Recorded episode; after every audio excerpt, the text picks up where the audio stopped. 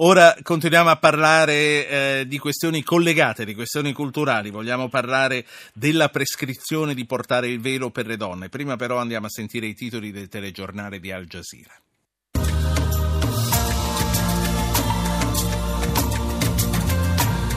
This is Al Jazeera live from Doha. Il primo ministro turco scoppia in lacrime parlando ai media di un suo amico rimasto ucciso durante il tentato colpo di Stato. E mentre si cercano le responsabilità, la Turchia dichiara di aver rimosso circa 9.000 poliziotti nel giro di vite contro i golpisti. Nuove accuse per doping di Stato, in dubbio la partecipazione della Russia alle prossime Olimpiadi di Rio. Nothing justifies violence against law enforcement. Attacks on police Barack Obama condanna l'attacco alla polizia di Baton Rouge, tre gli agenti uccisi.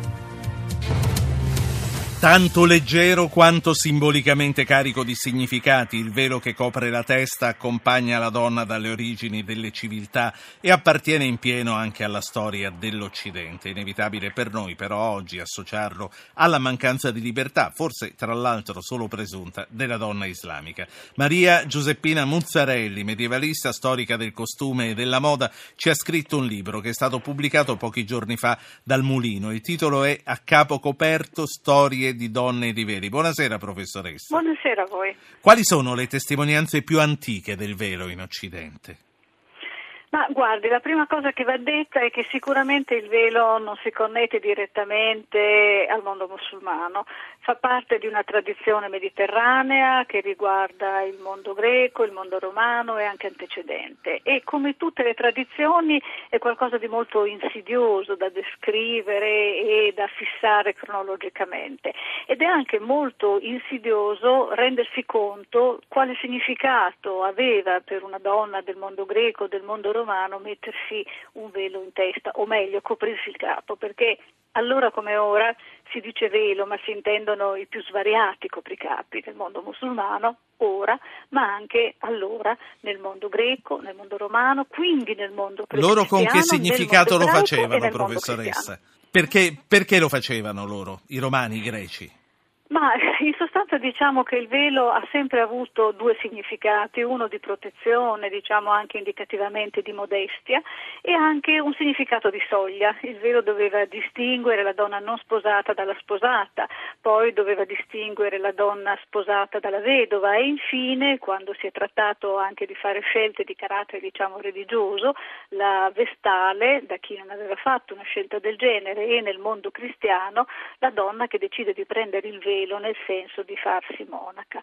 Quindi il significato di eh, confine, di segnalazione, diciamo, di un passaggio di status certamente fa parte della storia del velo. Poi, Poi ve ne sono molti sì. altri, anche difficili da decodificare, anche ambigui, no? Proteggere, coprire, nascondere, ma in realtà anche abbellire, in realtà anche adornare. E l'ambiguità e l'ambivolenza è un po' l'elemento che ha connotato nel tempo questo oggetto. Quindi è stato, è stato anche moda nel tempo, ha seguito il gusto dei tempi. Sì, guardi, nel, nel, mondo cristiano ci sono state delle posizioni molto chiare, anche molto severe nei confronti delle donne che non avessero intenzione di ubbidire a quella che era una vera e propria indicazione.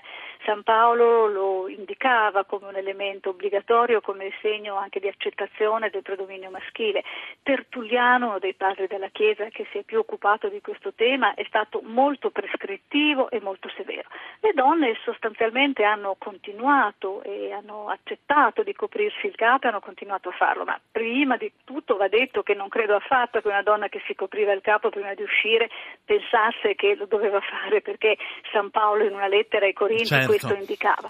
Appunto era una. Piuttosto, sì, anche per non poteva... urtare suo marito probabilmente lo faceva. Senta, certo. nel, nell'Islam di oggi, a quanto ci risulta, eh, quanto è un'imposizione, quanto è una libera scelta della donna? Ma sicuramente è un elemento che serve, d'altronde poi questo lo indicava, lo indica tuttora anche il Corano, a distinguere dalle altre. Una delle sole due sure che indicano l'opportunità di velarsi, una di queste due sure fa riferimento a questo, quindi è una, in un certo senso un elemento connotante. Certo, molte si mettono il velo per libera scelta e quindi si mettono anche veli che non sono necessariamente del tutto coprenti e sono spesso anche veli che devono servire a rendere anche più gradevole l'aspetto delle donne.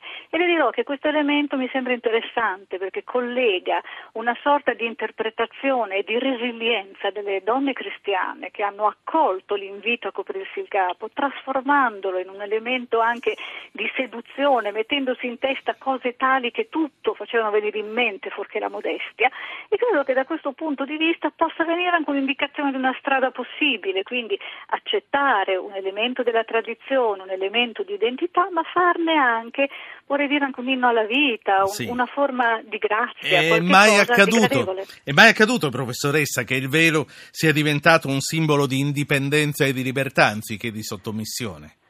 Ma in un certo senso lo si può anche vedere in questi termini, se lei pensa a quello che è accaduto anche di recente quando, non so, si è tentato nell'Africa del Nord di togliere il velo alle donne con una operazione, diciamo così, un po' anche imperativa, quando le donne, passata la fase diciamo, della guerra, della colonizzazione, hanno deciso di metterselo, lo facevano anche per rivendicare una loro libertà.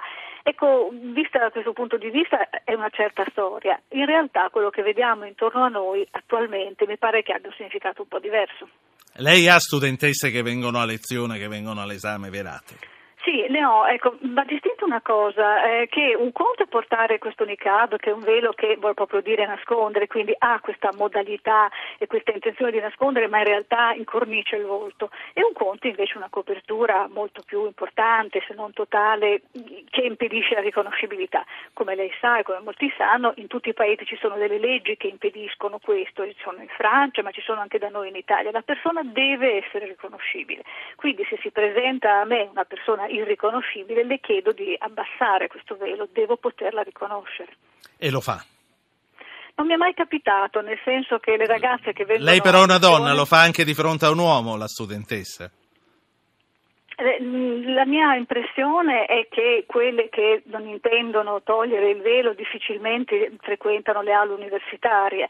Certo che sono accaduti fenomeni tipo assist- assistere a un lavoro teatrale, a un certo punto viene chiesto alla donna irriconoscibile o di togliere eh, questo elemento di riconoscibilità o di uscire, spesso sono uscite, per cui alcune rivendicano anche il diritto ad essere irriconoscibili e questo capisco che per la nostra civiltà e per la nostra legge non è accettabile. Lei ha parlato con loro, con queste ragazze, soprattutto Non mi quelle... è capitato mai con una velata integrale o qualcosa del genere. Ho parlato spesso con le ragazze invece che portano questo niqab e mi hanno anche segnalato dei blog, dei, dei- dei- dei luoghi, degli elementi del mondo diciamo, eh, di internet nel quale si insegna anche a mettere in maniera piacevole con dei tessuti aderenti che eliminano la necessità degli spilloni. Cioè, esiste anche una vanità, un gusto, un piacere di decorarsi il volto. Questo oggetto non è necessariamente qualcosa di cui si deve avere Professoressa, paura. qui, qui mi è partita la sigla, il resto lo leggo nel libro, che eh, si chiama A capo coperto, storie di donne e di veli, pubblicato dal Mulino, scritto da Maria Giuseppina Muzzarelli, che saluto. Grazie a lei.